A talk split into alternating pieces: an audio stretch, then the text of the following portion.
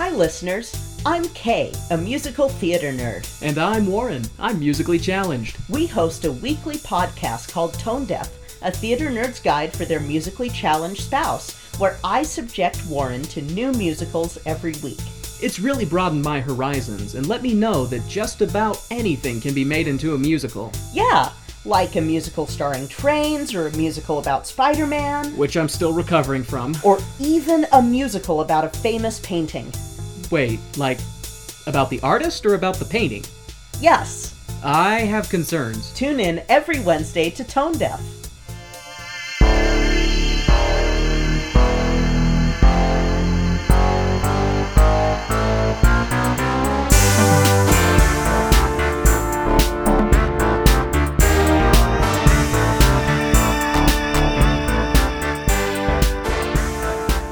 Hello, everybody. This is Crime Culture. We're back after our week hiatus, the blackout hiatus.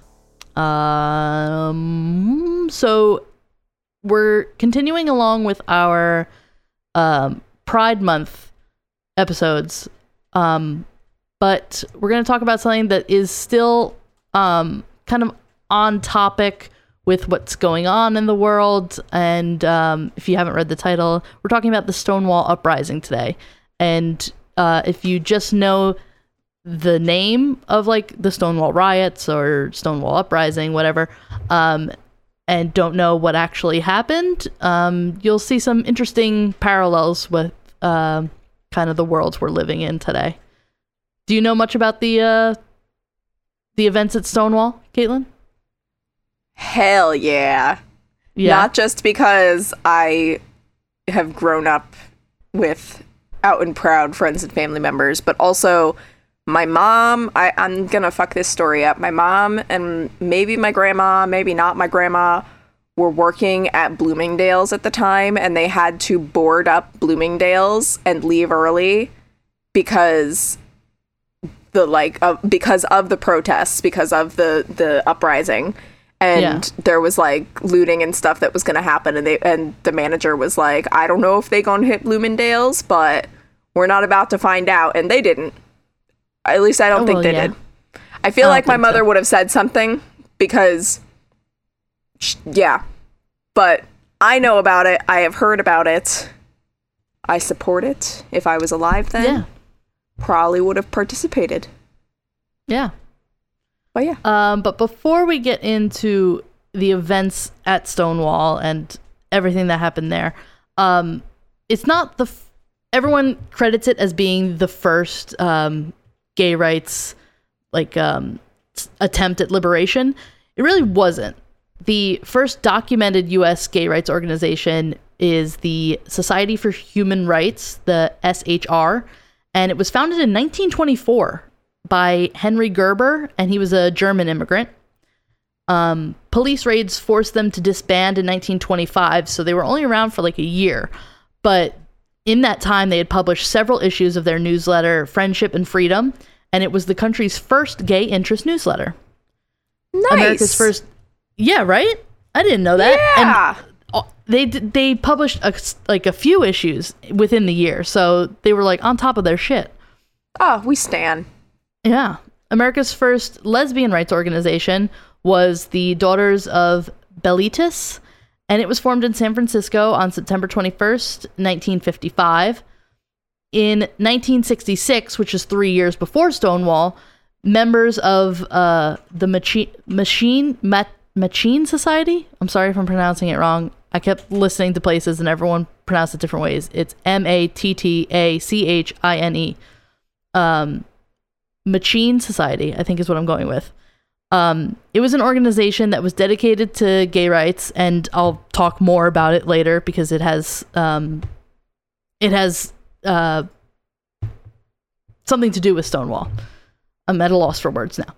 um, uh, so in nineteen sixty-six, they staged something called a sip-in, where they declared their sexuality at taverns, and they dared staff to turn them away, and they sued establishments who did. And when the Commission on Human Rights ruled that gay individuals had the right to be served in bars, police raids were temporarily reduced. But we'll get into um, how they came back once we talk about what happened at Stonewall. But I don't a think... little bit about the Stonewall itself. Um, the Stonewall Inn is located at fifty-one and fifty-three Christopher Street in Greenwich Village in New York City. It, along with several other establishments in the city, were owned by uh, the Gene- Genovese crime family. Mm-hmm. And um, I did not know this, but um, lots of, uh, almost all of the gay bars in the city were controlled by organized crime families at the time, which I didn't know until doing all the research for this. But then, like, as I'm trying to find out more information, like, it does kind of make sense. Um, but uh, what I thought, another thing that was interesting is none of the bars at the time frequented by gay men and lesbians were owned by gay people. They were just yeah. all these crime families. And they treated the regulars poorly. They watered down all of the liquor. They overcharged for drinks, but they paid the police off to prevent frequent raids. So the people kind of just dealt with it because they were like, okay, we want a place to go and uh, hang out and see all of our, our friends and just be ourselves, but we don't want to get raided all the time. So yeah. that's what they did. Um, In nineteen sixty-six, three members of the mafia invested three thousand five hundred dollars to turn the Stonewall Inn into a gay bar. It had been a restaurant and a nightclub uh, for the L G B T community beforehand. Once a week, a police officer would collect envelopes of cash as a payoff because Stonewall had no liquor license. So the police was kind of in the mafia's pocket at this time. It was like, we'll pay you to forget that we don't have a liquor license here. And um, you know what? That's amazing that that has not continued on today. I mean, I'm sure there's worse shit going on. Oh, no, that was full sarcasm. That was full oh, yeah. on sarcasm. Oh, yes. I my brother went to school with a kid whose dad was in the Italian or is in the Italian mafia and owned a lot of strip clubs. And oh, one hundred percent. A lot of other yeah. things. Yeah. A lot of illicit businesses. um, But... Everyone kind of, uh, well, after talking about all these events, people kind of revered the Stonewall as like a beloved institution amongst people, and people loved it, but it was a shithole. Like, pe- like I was listening to a lot of interviews with people who were who were there and who went to the Stonewall all the time, and they were like, "This place fucking sucked." Um, it had no running water behind the bar, and used glasses were run through tubs of water and then immediately reused. It was fucking disgusting. Uh, there no. were no fire exits, and the toilets would overrun constantly. Ugh. Um, yeah. So pee before you come. Bring your own drinks if you can. Well, people and would just hang uh, out. People would order like beer in um in like Bottles. a bottle because that you makes didn't sense. want you didn't want anything that needed to be put in a glass. Yep. Yeah. Um, though the bar was not used for uh, prostitution, it was known that drug sales and other quote-unquote cash transactions took place there.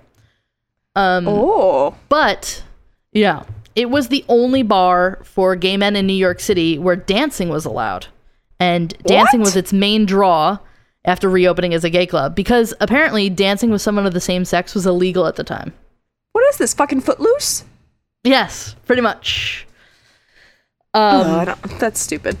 Yeah, so they kind of streamlined their way of like um, getting people in and not caught for stuff. I mean, obviously there was police raids, so like some people were going to get arrested and everything. But uh, if you wanted to visit the Stonewall in nineteen sixty-nine, you were greeted by a bouncer who inspected you through a peephole in the door. And at the time, the legal drinking age was eighteen, and to avoid unwittingly letting in uh, undercover police, who they refer to as the Lily Law, Alice Bluegown, or Betty Badge, which I love those nicknames. Those are great. Can we bring those back? Yeah. Can we please uh, bring them back? So you had to know the doorman, or something that could be problematic. You had to, quote unquote, look gay to be allowed in if you didn't know the doorman. Um, I don't know how you determine that, but okay. Um, the entrance fee on the weekends was three dollars, And that would get you two tickets that would be exchanged for two drinks.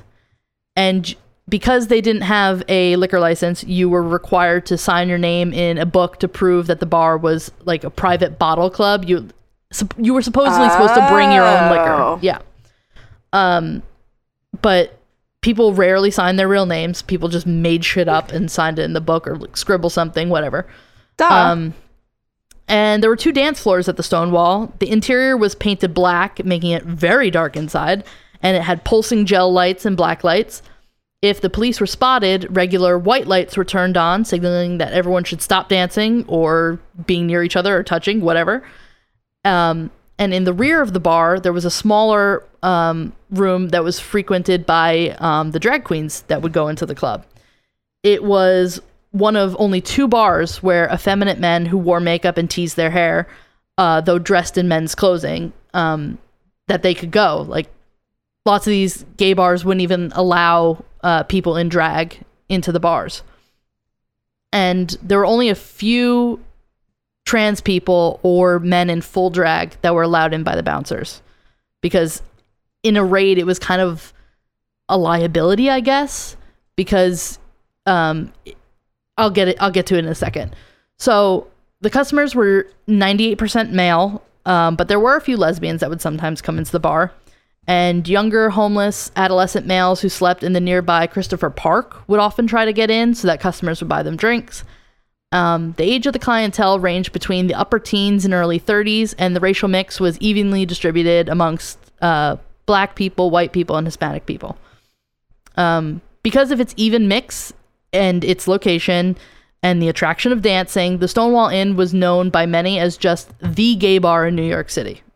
Like, it was the one that people talked about because it had everything that you could want in a night. Um, okay, but Stephane. Like I said, um, police raids on gay bars were frequent, occurring on average once a month for each bar. Many bars kept extra liquor in a secret panel behind the bar or in a car down the block to facilitate resuming business as quickly as possible if the alcohol was seized from the bar. Because, like I said, they didn't have a liquor license, so if the raids came through, then they would take their alcohol away and maybe arrest this is some why, people. Maybe this is why they don't teach kids about the Stonewall protests in school, because that's fucking clever. Yeah. That's they were like... like they were like, okay, once this is over, we're gonna start up again. Um, so the bar management usually knew about the raids beforehand uh, due to police tip-offs. And the raids occurred early enough in the evening that business could continue after the police had finished. During a typical raid, the lights were turned on and the customers were lined up and their identification cards were checked. Those without identification or those who were dressed in full drag were arrested. Others were allowed to leave. Some of the men, including those in drag, used their draft cards as identification. Um, women were required to wear three pieces of feminine clothing and would be arrested if they were found not wearing them. Um, what? Employees and management of the bars were also typically arrested. The period immediately before June twenty-eighth, nineteen sixty-nine, was marked by frequent raids of local bars, including a raid on the Stonewall Inn on the Tuesday before the riots actually started, and the closing of other gay bars in the area, the Checkerboard, the Telestar, and two other clubs in Greenwich Village. So it was a time where, like, it was getting more and more frequent, and, like, it wasn't just the raids were happening, like, bars that people went to were just closing, and uh, there was a lot of unrest at this time. Right. Well, because they've got a safe place. N- no matter how shitty it is, it's still considered a safe place. Yeah. And when you lose more and more and more and more of those, I mean, obviously that's going to cause people are going to get upset. Like, I mean, what what do you want? Yeah. Um. So. I tried to cross-reference a lot of this information. The information about the exact events of what happened at Stonewall, especially on the first night, are still pretty unclear. Um, it's kind of turned into a game of telephone over the years, like I'll get to, and um, I'll also get to, there's almost no pictures of the first night. I think there's one photo that I'll talk about. Um, huh. And there's, so th- there's nothing really to like prove or disprove some of these stories, and it was half a century ago. So...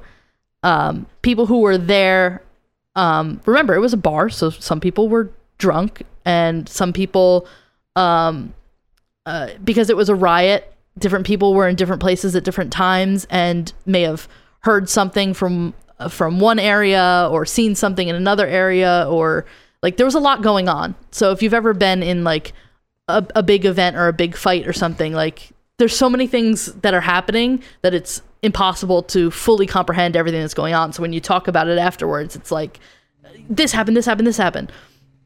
So it just starts to spiral out of control. But right. This is the basic accepted story of the events that happened. If anyone knows anything different, um, like I said, I tried to cross cross reference with very lots of like really reliable um, sites. So if anyone has any more information, I'll be happy to take it and post it on the website. Um, besides that, so at one twenty a.m. on Saturday, June twenty-eighth, nineteen sixty-nine, four plainclothes policemen in dark suits, two patrol officers in uniform, and Detective Charles Smythe and Deputy Inspector Seymour Pine arrived at the Stonewall Inn and announced, quote, police were taking the place, end quote. Oh, okay. Uh, historian- yeah. Well, this, it was just like a typical raid. Um, historian David Carter, who I'll talk about his book later, presents information indicating that the mafia owners of the Stonewall and the manager were blackmailing wealthier customers, particularly those who worked in the financial district, and they appeared to be making more money from extortion than they were from liquor sales at the bar. Um, so Carter deduces that when the police were unable to receive kickbacks from the blackmail and um, the theft of negotiable bonds facilitated by pressuring gay Wall Street customers, they decided to close the Stonewall Inn permanently. Um, so this was an unscheduled raid. Some say um, they came in on that day because the mafia just didn't pay them off. So obviously they were just going to go in to spite everybody, but that's a whole other thing. So two undercover police women and two undercover police men had entered the bar earlier in the evening to gather visual evidence as the public morals squad aided out, waited outside for a signal. Once inside, they called for backup from the sixth precinct using the bar's payphone. The music was turned off and the main lights were turned on. Approximately two hundred five people were in the bar at the ni- on that night. And like I said, it was not a huge space. It was pretty small and very like drab and not a lot of windows. So two hundred five people in there is a lot. Yeah. Um, there were patrons who had never experienced a police raid and they were really confused. And a few who realized what was happening began to run for the doors and the windows of the bathroom, but police barred the doors. Uh, Michael Fader remembered, quote, things happened so fast, you kind of got caught not knowing. All of a sudden, there were police there, and we were told to get in lines and to have our identification ready and to be let out the bar, end quote. So this is, like I said, like people remember some of the basic events that happened, but uh, when they start when they start to reference, like, who was there, who said what, at what time, like all these different things, like some stuff it kind of gets lost.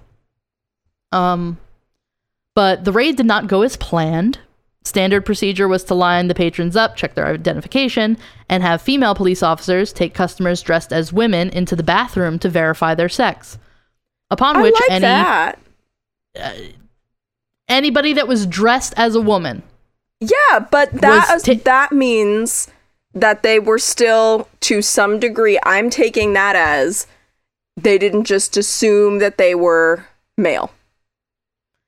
Still, to take someone into a bathroom, have them oh yeah, still basically gross, pull but down I like, their pants and like yeah, still gross. But I like that they didn't take, for example, transgender women into the bathroom with men to be verified.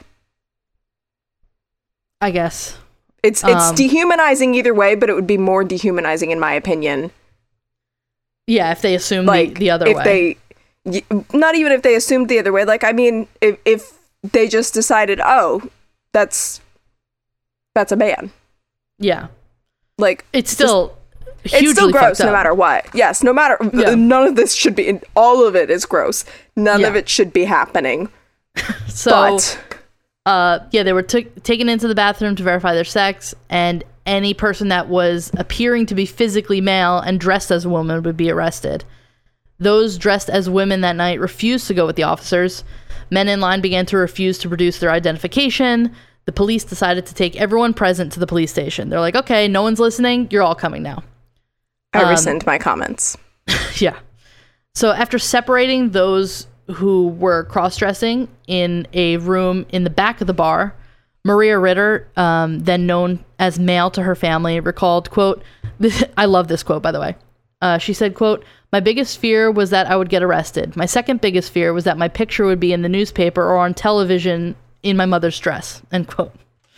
um, my mom's gonna kill me when yeah, she sees right? that I borrowed this again. um, so both patrons and police recalled that there was a sense of discomfort that spread very quickly, spurred by the police, who began to assault some of the lesbians and feeling them up inappropriately while frisking them. Yeah. Uh, that was what people had said was going on. Um, no. Don't like the that. Police were supposed to transport the bar's alcohol into patrol wagons. There were twenty-eight cases of beer and nineteen bottles of hard liquor that were seized, but the patrol wagons hadn't arrived yet, so patrons were required to wait in a line for about fifteen minutes. Those who were not arrested were released from the front door, but they did not leave as quickly as usual. Instead, they stopped outside, and a crowd began to grow and watch. Within minutes, between one hundred and one hundred fifty people had congregated outside, some after they were released from inside the Stonewall, and some after noticing the police cars in the crowd. So, uh, like, people are seeing what's going on. Like, a crowd is growing, and they're like, okay, what's going on here? So more and more people are being added to this crowd. Right. Um... Although the police for- forcefully pushed or kicked some patrons out of the bar, some customers released by the police performed for the crowd by posing and saluting the police officers in exaggerated fashion. So now they're starting to, like, piss people off. Camp it up. Yeah. Yeah. Ooh, I so, love it. Um, and they the, don't like that. No. The crowd's applause encouraged them further, with someone saying, quote, wrists were limp, hair was primped, and reactions to the applause were classic, end quote. Love that. Yeah. Um, when the first patrol wagon arrived, Inspector Pine recalled that the crowd, most of whom were L G B T plus, um, they had grown to at least ten times the number of people who were arrested, and they all became really quiet when the police uh, wagons came. Confusion over the radio communication delay, uh, it delayed the, the arrival of the second wagon. The police began escorting mafia members into the first wagon to the cheers of the bystanders. Next, regular employees were loaded into the wagon. Um, a bystander shouted, quote, gay power. And then someone began singing, we shall overcome. And the crowd reacted with amusement and general good humor, mixed with, quote, a growing and intensive hostility, end quote. Mm. Yeah, so can't say I blame them. It's all starting kind of fun, but like a crowd's growing, people are getting arrested, people are getting taken away. Um, well, it, it it's like when someone is pissing you off and you're like, don't do that. Don't yeah. do that. And eventually get yeah, decked. You're, tr- you're trying to be light. Um, yep. An officer shoved a trans woman who responded by hitting, hitting him over the head with her purse as the crowd began to boo. Author Edmund White, who had been passing by, recalled, quote, everyone's restless, angry, and high-spirited. No one has a slogan. No one even has an attitude, but something's brewing, end quote. Also, before I get to some quotes, there are some quotes that use some language that's not generally accepted now in reference to uh, L G B T Q uh, individuals, but I will only say it if it's in a quote, because okay. it's a direct quote from somebody. Okay. Um. So... Pennies were thrown, then beer bottles um, at the wagon, as a rumor spread through the crowd that patrons were still inside the bar and were being beaten. So this is where you start to get the game of telephone going on, is that a rumor is starting that people inside the bar are getting beat, which could have been true, but it's starting to get spread through the crowd, so now the crowd's getting even angrier. Um... A scuffle broke out when a woman in handcuffs was escorted from the door uh, of the bar to the waiting police wagon. Um, she escaped repeatedly and fought with four of the police officers, swearing and shouting for about ten minutes. Um, she was described as, quote, a typical New York butch, uh, a dyke stone butch. I don't know. it, that was a subsection. Um, she had been hit on the head with uh, by an officer with a baton uh, for, as one witness claimed... Uh, complaining that her handcuffs were too tight. Bystanders recalled that the woman, whose identity remains unknown, um, some say it was uh, Stormy DeLavery, um, and she herself said it could have been her, um, but that's unsubstantiated from multiple accounts. Um, but some say that this woman sparked the crowd to fight when she looked at the bystanders and shouted, quote, "Why don't you guys do something?" End quote. After an officer picked her up and heaved her into the back of the wagon, the crowd became a mob and went, quote, berserk. Um, somebody was quoted as saying, um, it was at that moment that the scene became explosive. Um, and this is when the riots kick off. So the police tried to restrain some of the crowd, and they knocked a few people down, and that incited even more uh, anger from the bystanders. Some of those handcuffed in the wagon escaped when police left them unattended. Some say, some witnesses say deliberately. Um, as the crowd tried to overturn the police wagon, two police cars and the wagon with a few slashed tires left immediately, um, with Inspector Pine urging them to return as soon as possible. The commotion attracted more people who learned of what was happening. Someone in the crowd declared that the bar had been raided because, quote, "they didn't pay off the cops," end quote. To which somebody else yelled, quote, "Let's pay them off," end quote. Love it. Coins sailed through the air towards the police as the crowd shouted, "Pigs," end quote, "faggot cops," end quote. Uh, beer cans were thrown and the police lashed out, dispersing some of the crowd who allegedly found a construction site nearby with a stack of bricks. This is disputed amongst lots of historians and people who were there.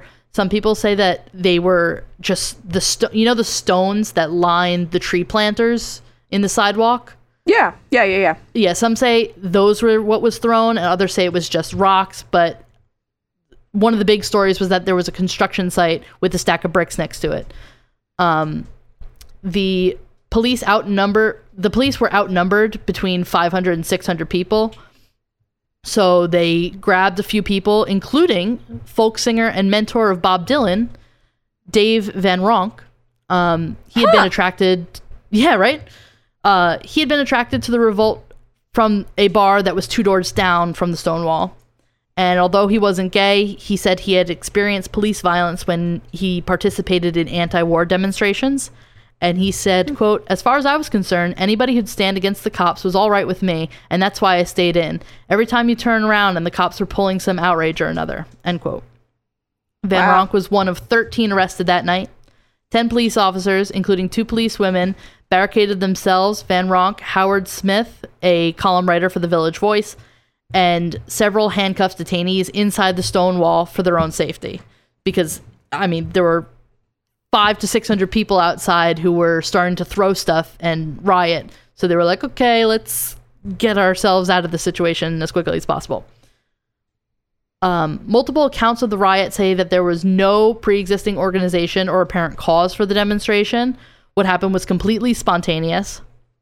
Michael Fader explained, quote, "We all had this collective feeling like we'd had enough of this kind of shit. It wasn't anything tangible anybody said to anybody else. It was just kind of like everything over the years had come to a head on that one particular night in that one particular place. It was not an organized demonstration. Everyone in the crowd felt that we were never going back. It was like the last straw. It was the time to reclaim something that had always been taken from us. All kinds of people, all different reasons. But mostly it was total outrage, anger, sorrow, everything combined, and everything just kind of ran its course. It was the police who were doing most of the destruction. We were really trying to get back and break free. And we felt that we had freedom at last, or freedom to know, at, or freedom to at least show that we demanded freedom. We weren't going to be walking meekly in the night and letting them shove us around. It's like standing your ground for the first time, and in a really strong way, and that's what caught the police by surprise. There was something in the air, freedom a long time overdue, and we were going to fight for it. It took different forms, but the bottom line was we weren't going to go away, and we didn't," end quote. Um, the only known photograph, like I said, taken during the first night of the riots shows the homeless youth who slept near Christopher Street Park, uh, scuffling with the police. Uh, the Machine, Mattachine Society newsletter a month later offered the explanation of why the riots occurred, saying, quote, "It catered largely to a group of people who were not welcome in or cannot afford other places of homosexual social gathering. The Stonewall became home to these kids. When it was raided, they fought for it. That and the fact that they had nothing else to lose uh, other than the most tolerant and broad-minded gay place in the town explains why," end quote. Garbage cans, garbage, bottles, rocks, bricks were all hurled at the bi- building, uh, breaking all of the windows. Witnesses attest that, quote, "flame queens, hustlers, gay street kids," um, end quote, um, who were the most outcast in the gay community, were responsible for the first volley of projectiles, as well as the uprooting of a parking meter used as a battering ram on the doors of the Stonewall. Allegedly, Sylvia Rivera, uh, a self-identified street queen, remembered, quote, "You've been treating us like shit all these years? Uh-uh, now it's your turn. It was one of the greatest moments of my life," end quote. But we'll get to why she maybe didn't say that. Um, oh. Yeah. I was all for it. I was like, say it louder. I, I, I love the sentiment, but we'll get yes. to that in a second. So the mob lit um, garbage on fire and stuffed it through the broken windows as the police grabbed a fire hose. Because it had no water pressure, the hose was ineffective in dispersing the crowd and seemed only to encourage them. The Tactical Patrol Force, or T P F, of the New York City Police Department arrived to free the police trapped inside the Stonewall.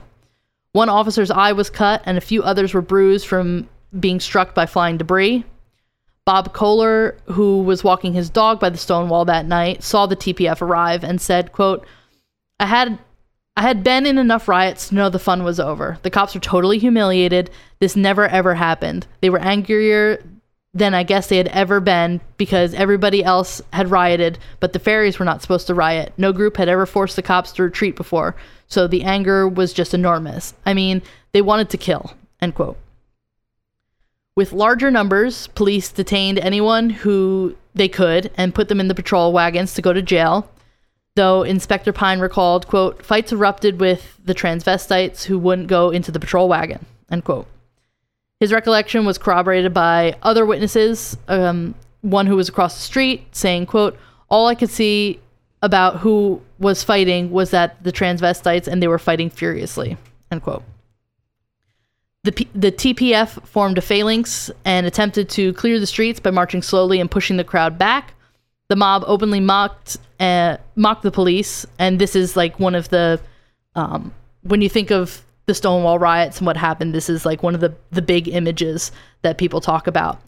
So the the police is in a straight line with all their shields up, and they're trying to push the crowd back.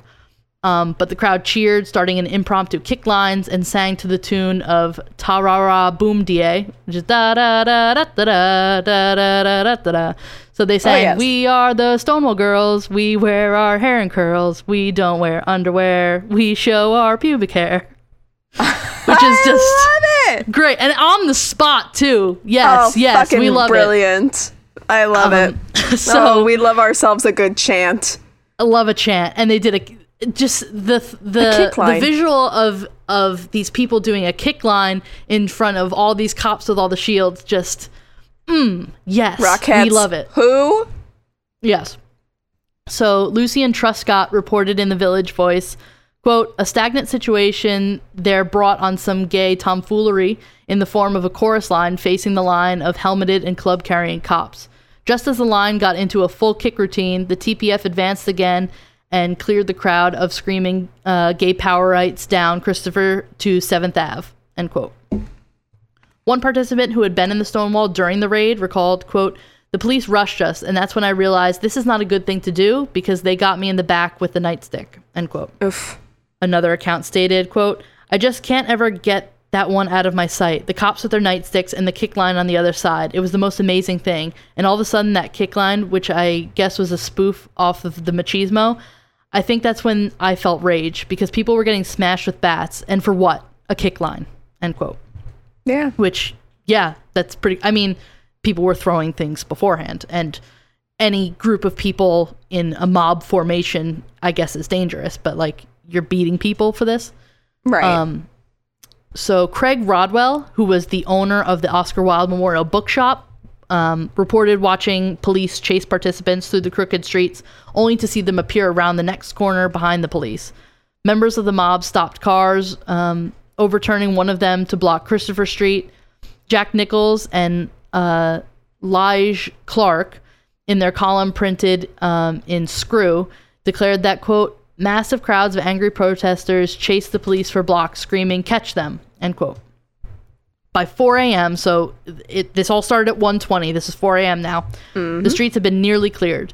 Many people sat on stoops or gathered in nearby Christopher Park throughout the morning, dazed in disbelief at what had just happened.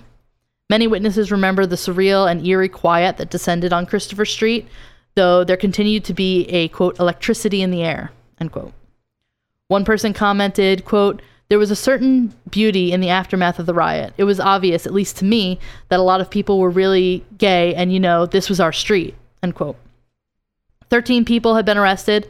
Some in the crowd were hospitalized and four police officers were injured. Almost everything in the Stonewall Inn was broken. Inspector Pine had intended to close and dismantle the Stonewall Inn that night. Payphones, toilets, mirrors, jukeboxes, the cigarette machines, they were all smashed, um, possibly by the riot, but also possibly by the police. No one really knows. There was a lot going on, so I don't think anyone was really taking stock of all that. um, so during the siege at Stonewall, Craig Rodwell, like I said, who was um, the owner of the bookstore, he called the New York Times, the New York Post, and the Daily News to tell them what was happening. All three papers covered the riots. The Daily News placed coverage on the front page. News of the riots spread quickly throughout Greenwich Village, fueled by rumors that had been organized by the Students for a Democratic Society, the Black Panthers, or triggered by, quote, a homosexual police officer whose roommate went dancing at the Stonewall against the officer's wishes, end quote. So, yeah, this is what I'm talking about, this game of telephone. Like, there's all these stories going around, and after fifty plus years, it's hard to know what is actually true. I'm going to say none right. of those things were true um, because people who were there said it, it just happened organically. It wasn't planned. Like, this was not something that was ever going to happen. Um, so all day Saturday, June twenty-eighth, people came to stare at the burned and blackened Stonewall. Remember, because people lit garbage on fire and shoved it through the windows. Right. So the place and was that's typically not what happens. In great shape. Yeah. Um, graffiti appeared on the walls of the bar decla- declaring drag power, they invaded our rights, support gay power, and legalize gay bars. Um, mm. There was also accusations of police looting, and um, regarding the status of the bar, there was a big sign that says, we are open. um, I love it. Great. It can't be worse than it was, right? No, no it's probably water. An improvement. Yeah. Um, They've got water it, this time. It's from the hoses. Yeah, it's probably more light now, too. Yeah. Um, so the next night, rioting again surrounded Christopher Street. Participants remembered differently which night was more frantic or violent. Many of the same people returned from the previous evenings, hustlers, street youths, and queens, um, but they were joined by police provocators, um, also curious bystanders, and even tourists, because people had, it was in all of the... the newspapers, so people are like, hey, what happened the night before? Let's see what's going on tonight at the Stonewall. Um, um, remarkable to many uh, was the sudden exhibition of gay affection in public. People had not really seen that before. It was kind of relegated to these dark bars. It was like you hide in these specific mafia-owned gay bars, and when you come out, you uh, assume straightness Um, mm-hmm. to kind of protect yourself. But after the first night of rioting, it was kind of like the we're here, we're queer, deal with it mentality. Yep. Um, one witness described, quote, from going to the places where you had to knock on the door and speak to someone through a peephole in order to get in, to get in, we were just out. We were in the streets, end quote. Thousands of people had gathered in front of Stonewall, which had opened again, choking Christopher Street until the police spilled into adjoining blocks. The throng surrounded buses and cars, harassing the occupants unless they either admitted they were gay or indicated their support for the demonstrators. Sylvia Rivera saw a friend of hers jump on a nearby car trying to, dri- trying to drive through. The crowd rocked the car back and forth, terrifying its occupants. Another of Rivera's friends, Marsha P. Johnson, an African-American uh, drag queen, climbed on My a lamppost yeah, we'll get, I'll, I have a whole little section about her, so I'll, I'll talk her. about her more. Um, she climbed on a lamppost and dropped a heavy bag onto the hood of the police car and shattered its windshield. As on the previous evening, fires were started in garbage cans throughout the neighborhood. More than one hundred people were present from the fourth, fifth, sixth, and ninth precincts. But after two a.m., the T P F arrived again. Kick lines and police chases waxed and waned. When police captured demonstrator, uh, the majority of witnesses described as, quote, sissies or swish- swishies, end quote. So, uh, the crowd creative. surged.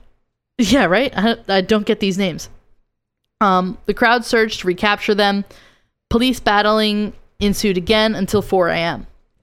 Beat poet and longtime Greenwich Village resident Allen Ginsberg lived on Christopher Street and happened upon all of the chaos, which uh, in the article that I was uh, reading said it was, quote, jubilant chaos, which, yeah, yeah, that sounds right. Yeah. Um, after he learned of the riot that had occurred the previous evening, he stated, quote, gay power, isn't that great? It's about time we did something to assert ourselves, end quote. Um, he visited uh, the Stonewall for the first time. Um, while walking home, he declared to Lucian Truscott, quote, you know the gays uh, there were so beautiful. They lost that wounded look the fags had all uh, ten years ago, end quote. Um, so activity in Greenwich Village was sporadic on that Monday and Tuesday, partially because it was raining. No one wants to ride in the rain, I guess. No, it's not um, comfy. Your makeup runs. No. Um, they wear their hair in curls, Haley. You exactly. know what doesn't work in curls? Rain. It's gonna, yeah, it's gonna deflate them. Either it deflates or it poofs up. Either way, That's it's true. not pretty. Um, police and village residents had a few altercations during this time um, because both groups were kind of antagonizing each other. Craig Rodwell and his partner, uh, Fred Sargent, took the opportunity um, that morning um, after the first riot to print and distribute five thousand leaflets, one of them reading, quote, get the mafia and the cops out of gay bars, end quote. The leaflets called for gay people to own their own establishments, for a boycott of the Stonewall and other mafia-owned bars, and for public pressure on the mayor's office to investigate the intolerable situation that was going on. Yeah. Not everyone, though, in the gay community considered this revolt to be a positive development. Many older L G B T uh, Q I A plus people and many members of the Mattachine Society said that they had worked throughout the nineteen sixties to promote homosexuals as no different from heterosexuals, and they felt the display of violence and effeminate behavior was embarrassing. Randy Wicker, who had marched on the first gay picket lines before the White House in nineteen sixty-five, said, quote, the screaming queens forming chorus lines and kicking went against everything I wanted people to think about homosexuals, that we were a bunch of drag queens in the village acting disorderly, tacky, and cheap, end quote. Others found the closing of the Stonewall Inn, termed a sleaze joint, as advantageous to the village. So uh, the Stonewall, like I said, was shitty. Um, but it was still, like, no matter how shitty it was, it was still home to some people. But, I was going to say, um, it was a shithole, but it was their shithole. Yeah. And I don't knock these people for saying, like, they want to portray gay people as being just like everyone else. Because if you do identify as L G B T Q I A plus, like, you are just like everyone else. But you can be a drag queen, or you can be effeminate. Like, right. You can't just pinhole all these people into one way. I mean, I, I, I understand it from both sides, is I guess is what I'm saying. Is that, like, you want to um, appeal to the masses by saying, hey, we're no different than everyone else. We just want to have our families. We want to go to our jobs. We want to drink at a bar. Like, we want to be treated like everyone else. And then I guess um, people who have been fighting for much longer in different kinds of protests see this big um, thing that's been put in all the papers, and they see it as like, oh, you're kind of taking away from everything we've been working for. So, but I, I think, guess I see where it's, yeah. This big display I, needed to happen to yes. bring it forward.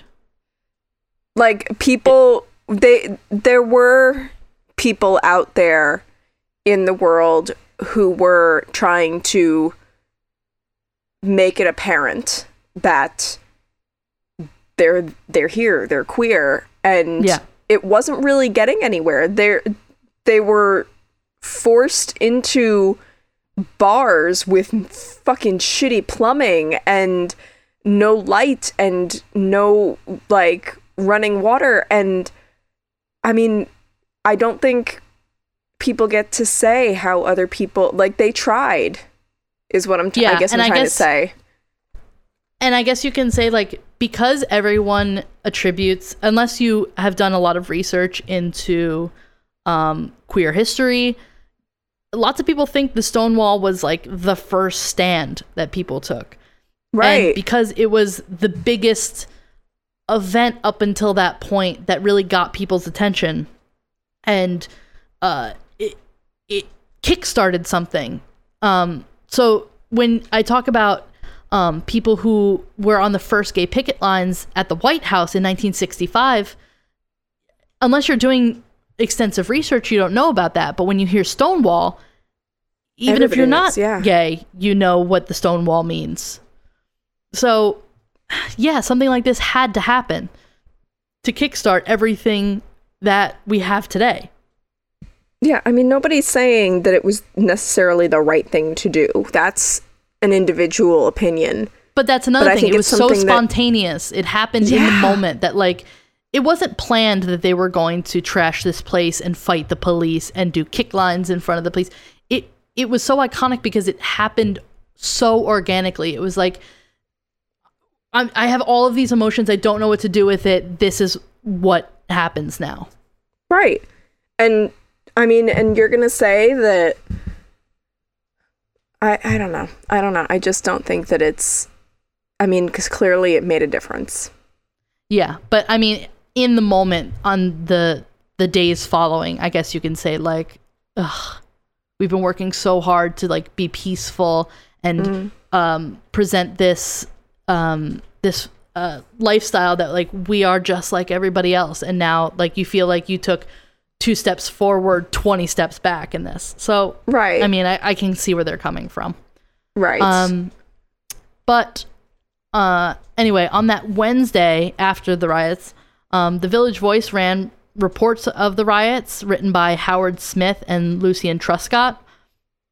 And they included unflattering descriptions of the events and its participants with terms like, quote, forces of faggotry, limp wrists, and Sunday fag follies, end quote. Again, um, not even creative. No. Like, um, if you're gonna insult a, an entire, um, group like, of people. Group of people. Yes, thank you. Like, at least be creative about it. Jesus. Like, I mean, it's not even good. Yeah. So, a mob descended on Christopher Street once again and threatened to burn down the offices of the Village Voice, obviously, because they're like, we're trying to We're trying to work on something here, and this is not helping. No. Um, also, in the mob of between five hundred and one thousand, uh, there were groups that had unsuccessful confrontations with the police and were curious how the police were defeated in this situation. Another explosive street battle took place with injuries to demonstrators and police alike, looting in local shops, and the arrest of five people. The incidents on Wednesday night lasted about an hour and were summarized by one witness, quote, the word is out. Christopher Street shall be liberated. The fags have had it with oppression, end quote. Well, um, so that's all of, like, the fighting, rioting stuff that happened. So mm-hmm. now I'm going to talk about um, two key figures, not just in the Stonewall, but everything that happened afterwards. And that's obviously Marsha P. Johnson and Sylvia Rivera. Mm-hmm. Um, Johnson, who was originally a Jersey girl. I think she came, she was born in, like, Elizabeth in no Jersey. Way! Yeah. We love, oh, we, we love, love a Jersey that. Girl. Um, she initially used the moniker Black Marsha, but later decided on the drag queen name Marsha P. Johnson, getting Johnson from the restaurant Howard Johnson's on forty-second Street. Love it. Uh, this is even better. She, sa- she said that the P stood for Pay It No Mind. Ah! Um, oh, that's so much better it. than Heidi and Closet. Yes. Um, Johnson had been named, along with Zazu Nova and Jackie Hormona, by a number of the Stonewall veterans interviewed by David Carter in his book. Like I said, I'll get to that. as mm-hmm. being, quote, three individuals known to have been in the vanguard, um, end quote, of the pushback against the police at the uprising. So she was like on the front lines of being yeah. there. But Johnson denied starting the uprising. Like there's th- this whole, um, when yeah. you talk about the theory of, of Stonewall, everyone said Marsha P. Johnson threw the first brick. It was, yeah. that's uh, a known thing. But um, if anyone wants to get some uh, information straight on what started the Stonewall, there is a fantastic article that I got some information from called, it's from the New York Times, and it's called Who Threw the First Brick at Stonewall? Let's Fight About It. Um, it's a great article, and they basically break down um, the story, like the accepted story of Stonewall and like what happened. So, like I said, it's in the ex- in one of the, the fabled stories of Stonewall, they said that Marsha P. Johnson threw the first brick. But in nineteen eighty-seven, Johnson recalled arriving at around two a.m. and again, the fighting started at uh, one twenty. Um, she said that the riots had already started by that time and that the Stonewall was on fire. Um, following the Stonewall Uprising, Johnson joined the Gay Liberation Front. And after Johnson was getting praised for being involved at the events in Stonewall, uh, Rivera, Sylvia Rivera claimed that she was also there at the time.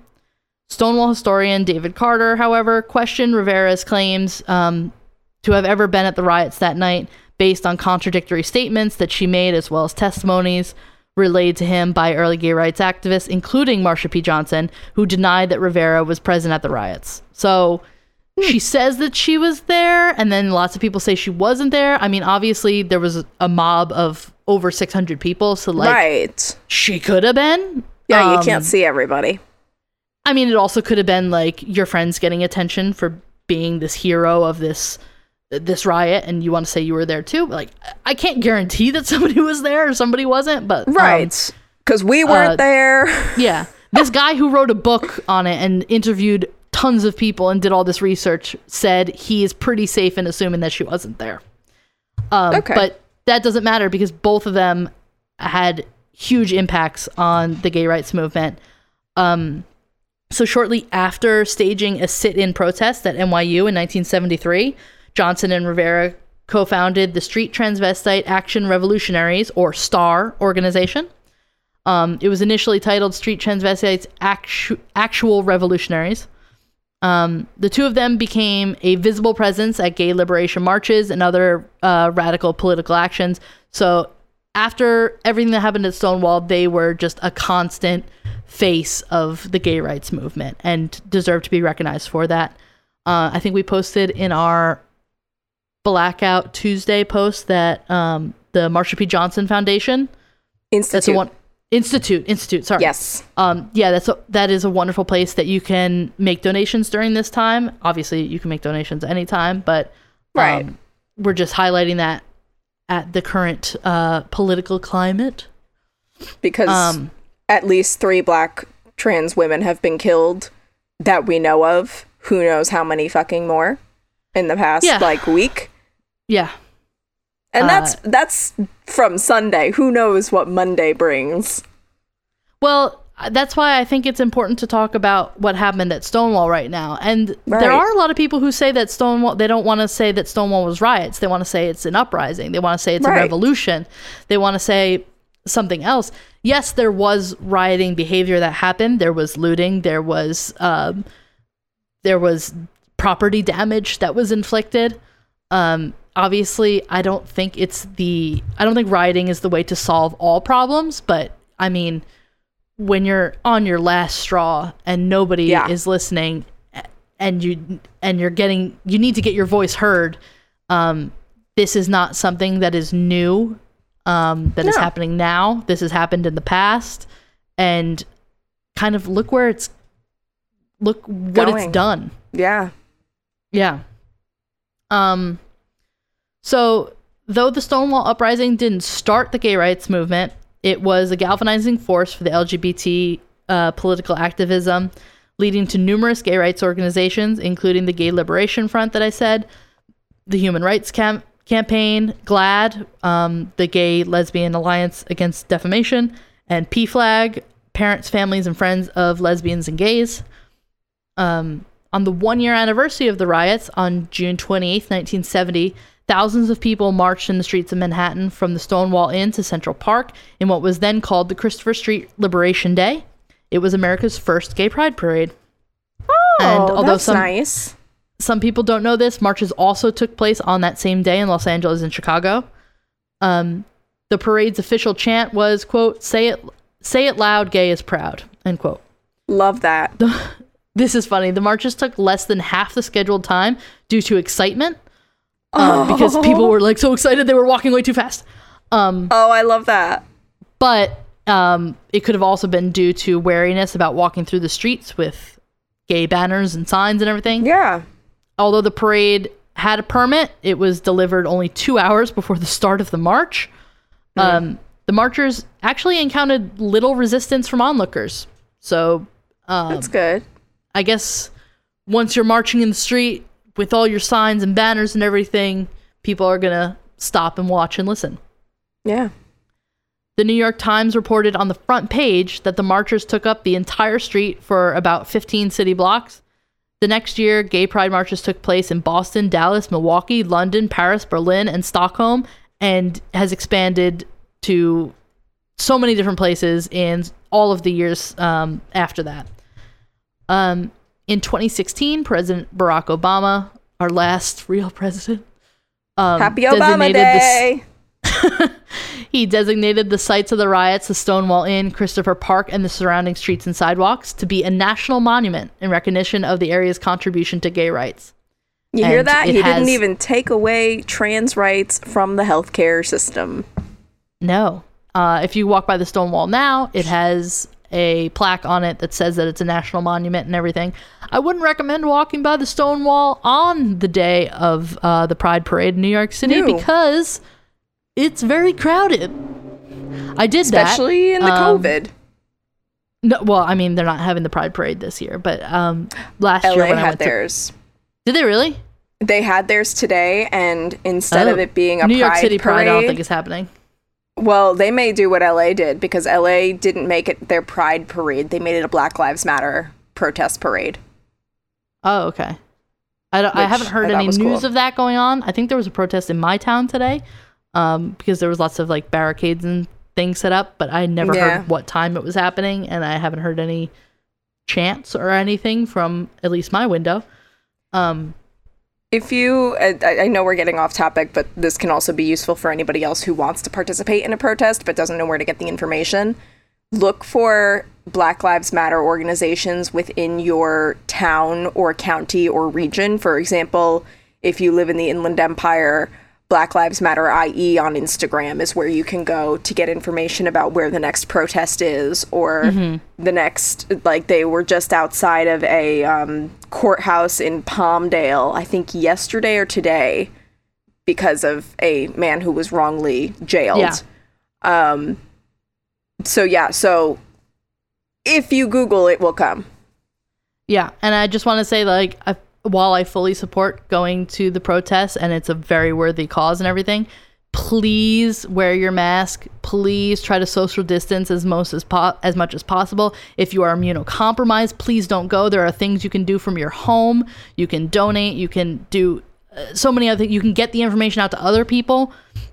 But if you, if you are not in a health situation where you can be in a crowd, please don't. It's just not. It's not good. I don't want to lose any good people. No, because you want to be a part of the protests. Yeah. Um, if you don't have the money to donate, also there is, and we'll put this on our Instagram story and we'll we'll highlight it. Um, if you don't have the money, you can Google Black Lives Matter donate playlist on YouTube and just have it running in the background or whatever. But every time you watch an ad, the proceeds of that ad for for each video in the playlist for the ads or whatever mm-hmm. goes towards Black Lives Matter charities. Yeah, and I'm sure there's other free things that you can do. And um, also, like, I posted on my Instagram story recently, like, don't run to um, Amazon for all your purchases. We don't need to give that bald white man any more money. Um, there are tons of um, black-owned small businesses that need your help for all th- like amazing things. Like you could check on Etsy, you can check mm-hmm. on you just Google uh, like black-owned businesses in your area, and let's help those people out and not Amazon. Yes. Well, I, beyond that, like let's help our people out. Yeah, it's, exactly. It's no them or us. It's just us.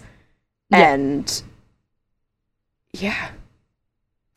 Um, so before I go, I do want to talk about a couple of the Stonewall books, movies, documentaries, and everything.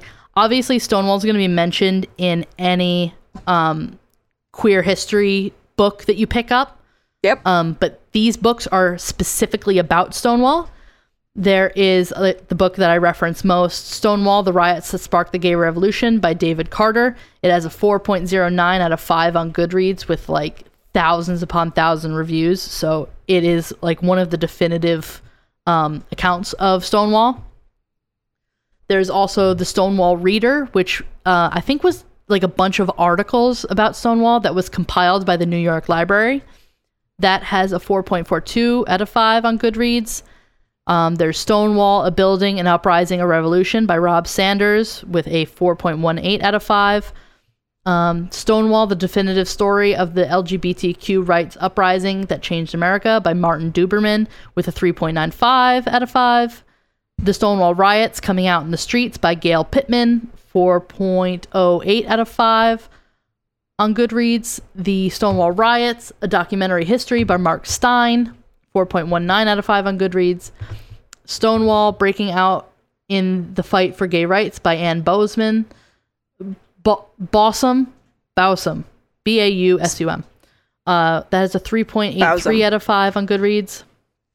And then there is The Stonewall Riots, The History and Legacy of the Protests That Helped Spark the Modern Gay Rights Movement, compiled by Charles River Editors, with a point, four point oh four out of five on Goodreads. Um... There's a couple documentaries. There is After Stonewall, which was made in nineteen ninety-nine. It has a Rotten Tomatoes score of one hundred percent. Love uh, that. Yeah. It's got an audience score of seventy-seven percent and a seven point five out of ten on IMDb. There Not is bad. Stonewall Uprising, which was made in twenty ten. Um, mm-hmm. It has a Rotten Tomatoes score of eighty-four percent, audience score of seventy-six, Google score of ninety-six percent, and IMDb is seven point two out of ten. And there's another one called Before Stonewall in nineteen eighty-four. It has a Rotten Tomatoes score of ninety-four percent, audience score of seventy-eight percent, Google score of ninety-three percent, and seven point six out of ten on IMDb. Um, there's two movies, and they're mm, problematic. Oh, love that. We don't have enough problematic things in the world. So this movie I watched last night to see if it deserved um, the hate that it kind of got. It's called Stonewall. Did Eddie Redmayne? I know this movie. You know this movie? So, it was but from st- twenty fifteen? But I'm, yep, but I'm still going to ask, did Eddie Redmayne play Marsha P. Johnson? No, Eddie Redmayne, Eddie Redmayne played... the Danish a, girl. I know, it was a joke about the Danish girl because they didn't hire a oh, trans okay. actress. They hired fucking Eddie Redmayne. No, they didn't hire a trans actress. I, I thought that movie was pretty good, but I mean, they should yeah. have hired a trans actress, but like, I thought it was decent. This one uh, is called Stonewall. It was made in twenty fifteen. Can you guess its Rotten Tomatoes score? thirty-four. Nine. uh, It's a nine. Oh, I love it. A nine percent. I love it. I love but it. But here's the weird thing. It's got an audience score of eighty-five percent. Maybe it's like The Room. I don't know. That's probably got um, about the nine to eighty-five ratio. Yeah. It's got a Google score of seventy-three percent, but then an IMDb score of five point two out of ten. That seems more accurate. So, yeah, it's a little flip-floppy. But the critics' consensus of the movie is, quote, as an ordinary coming-of-age drama, Stonewall is merely dull and scattered, but as an attempt to depict a pivotal moment in American history, it's offensively bad. End quote. Mm-hmm. Mm-hmm. Maya Stanton from Entertainment Weekly said, quote, the Stonewall Riots were a triumph for a marginalized community, but Emmerich failed to convey the significance of the event to any meaningful fashion. The subject matter deserves better, and so do we. End quote. Huh. Um, Mick LaSalle from the San Francisco Chronicle said, uh, consider Stonewall a placeholder until a better movie arrives. End quote. um, I do like that one. That's a good one. Yeah.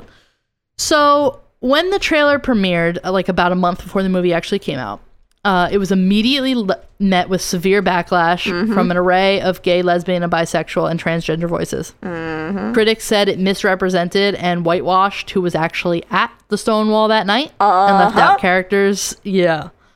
Um, it left out characters based on real-life Latina and Black trans protesters like Marsha P. Johnson, who is actually depicted in the movie, I don't feel like any meaningful way, because she's only portrayed in it for, like, out of the whole two hour, I think it was like two hours and ten minutes, I would say less than ten minutes she was in it. Mm-hmm. Um, but they left out uh, Miss Major, Griffey, Griffin Gracie, and Sylvia Rivera. Um, the pushback led to multiple petitions calling for a boycott of the film. The movie's director, Roland Emmerich, who um, and the screenwriter, Uh, John Robb and Bates, who are both gay white men, defended the movie in Facebook posts. Um, promoting the movie, Emmerich defended both his narrative decision and choice of lead, saying that he'd made the movie for as wide an audience as possible, and that uh, quote-unquote straight acting Danny was an easy in for heterosexual viewers. Um, I would say... That was painful to hear. Um, th- I mean, basically the story is a young gay kid is kicked out of his Midwestern home for being gay, pretty much, ends up on uh, Christopher Street and uh, befriends a bunch of people that go to the Stonewall. Mm-hmm. In the movie, he's the one that throws the first brick. Of course it's a white man throwing the first brick, because we've all seen yeah. that in history. Yeah. I mean, like I said, everyone thinks it was Marsha P. Johnson. She said she wasn't there till two a.m. Nobody really knows who was the first person to throw something. Um, they even don't even, like, they don't even know what it was. Some people say it was a brick from a construction site. There are people who were there that were like, there's no fucking construction site. Show me where a construction site was. So, um... even though there's conflicting stories, I'm pretty sure it wasn't a white boy from Indiana. A straight passing white boy from Indiana. Yeah, very straight passing. Um, I tried to look at uh, our our Joey King of um, I know. I, I pretend she wasn't part of this. She's only in it for about like ten minutes. So is Marsha um, P. Johnson. Yeah, right. So I, I looked up a bunch of actors in this movie, and I mean, there's not a lot of information on someone's sexual orientation, but like, I couldn't find more than a small percentage of people who were actually L G B T. Right. Who were the actual actors. Uh, I, I think there might have been one trans person who was cast. Yeah, and it wasn't the person playing role. Marsha P. Johnson, that's for sure. I know. I know. It's rough. Mm-hmm. Um, mm-hmm. But yeah, so that movie's problematic. Then there's another movie called Stonewall that was made in nineteen ninety-five that actually has kind of a similar story. That like it's like a white, gay, Midwestern kid comes to New York City and makes friends with a lot of um, like drag queens at Stonewall. Do- um, that one was less hated, but still not great. Also, it was the nineties, but I just want to know, yeah. do do people, like, do filmmakers know that people other than white folks from the Midwest come to New York City? I don't know, man. Um, that Stonewall movie has a Rotten Tomato score of sixty-three percent with an audience score of sixty-eight percent, so kind of similar. Yeah. Google score of ninety-four percent and a six point nine out of ten on IMDb. So, I mean, I wouldn't say go and run and watch those. I would say watch the documentaries. They give you a lot more information and are a lot more accurate. The twenty fifteen Stonewall movie that I just watched last night, it it show it films New York, which it wasn't filmed in New York. I think it was filmed in like Montreal or something. Um, but it, the sets of New York make it look like so pretty. And like it, it reminds me of the sets for like Rent. Like yeah. it's it they could have broken out in song at any point and it would have felt like a good movie musical. You do not um, get the vibe that you can smell hot garbage and human shit in a ninety degree no. ninety degree day in New York. No. Um, that was rough. But I mean, if you want to find it for free somewhere, go ahead. But like, like I said, don't give them money. Those documentaries, the documentaries After Stonewall, Stonewall Uprising, and Before Stonewall, those are um, a lot more accurate and um, better worth your time. Yes. Um, like I said, this is the most accepted version of events. So if you know any differing information, I tried to cross-reference with a lot of different places, and um, this is the information I got. So if you have anything else, you can email us at um, crimeculturepod at gmail dot com. Um, you can go to our website, which is crimeculturepodcast dot tumblr dot com. Um, on there, you can find all of the links to our social media. We've got Facebook, we've got Twitter, we've got Instagram. You can met- message us on any of those, and we'll get back to you.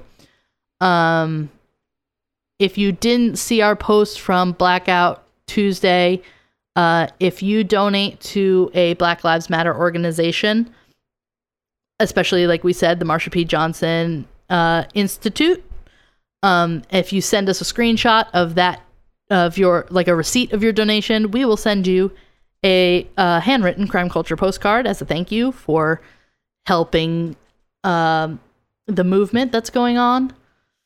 Hell uh, yeah. Yeah.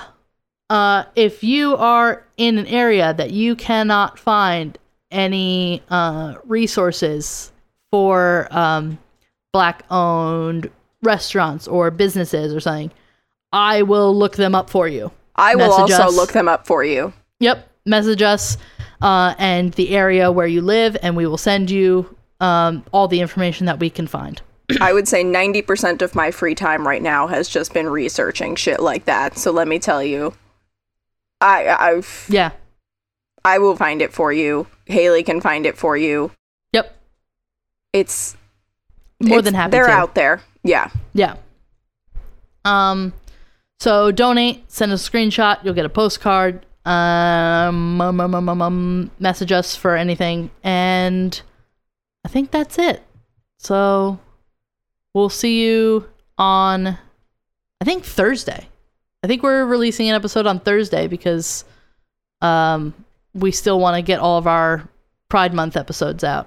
Well, we were going to surprise them, but I guess the cat's out of the bag. Well, if anyone listened past the, like, post-credits, the then yeah. they'll know. Some people, once the episode's over, they're like, okay, next episode. I'm out. Yep. Yeah.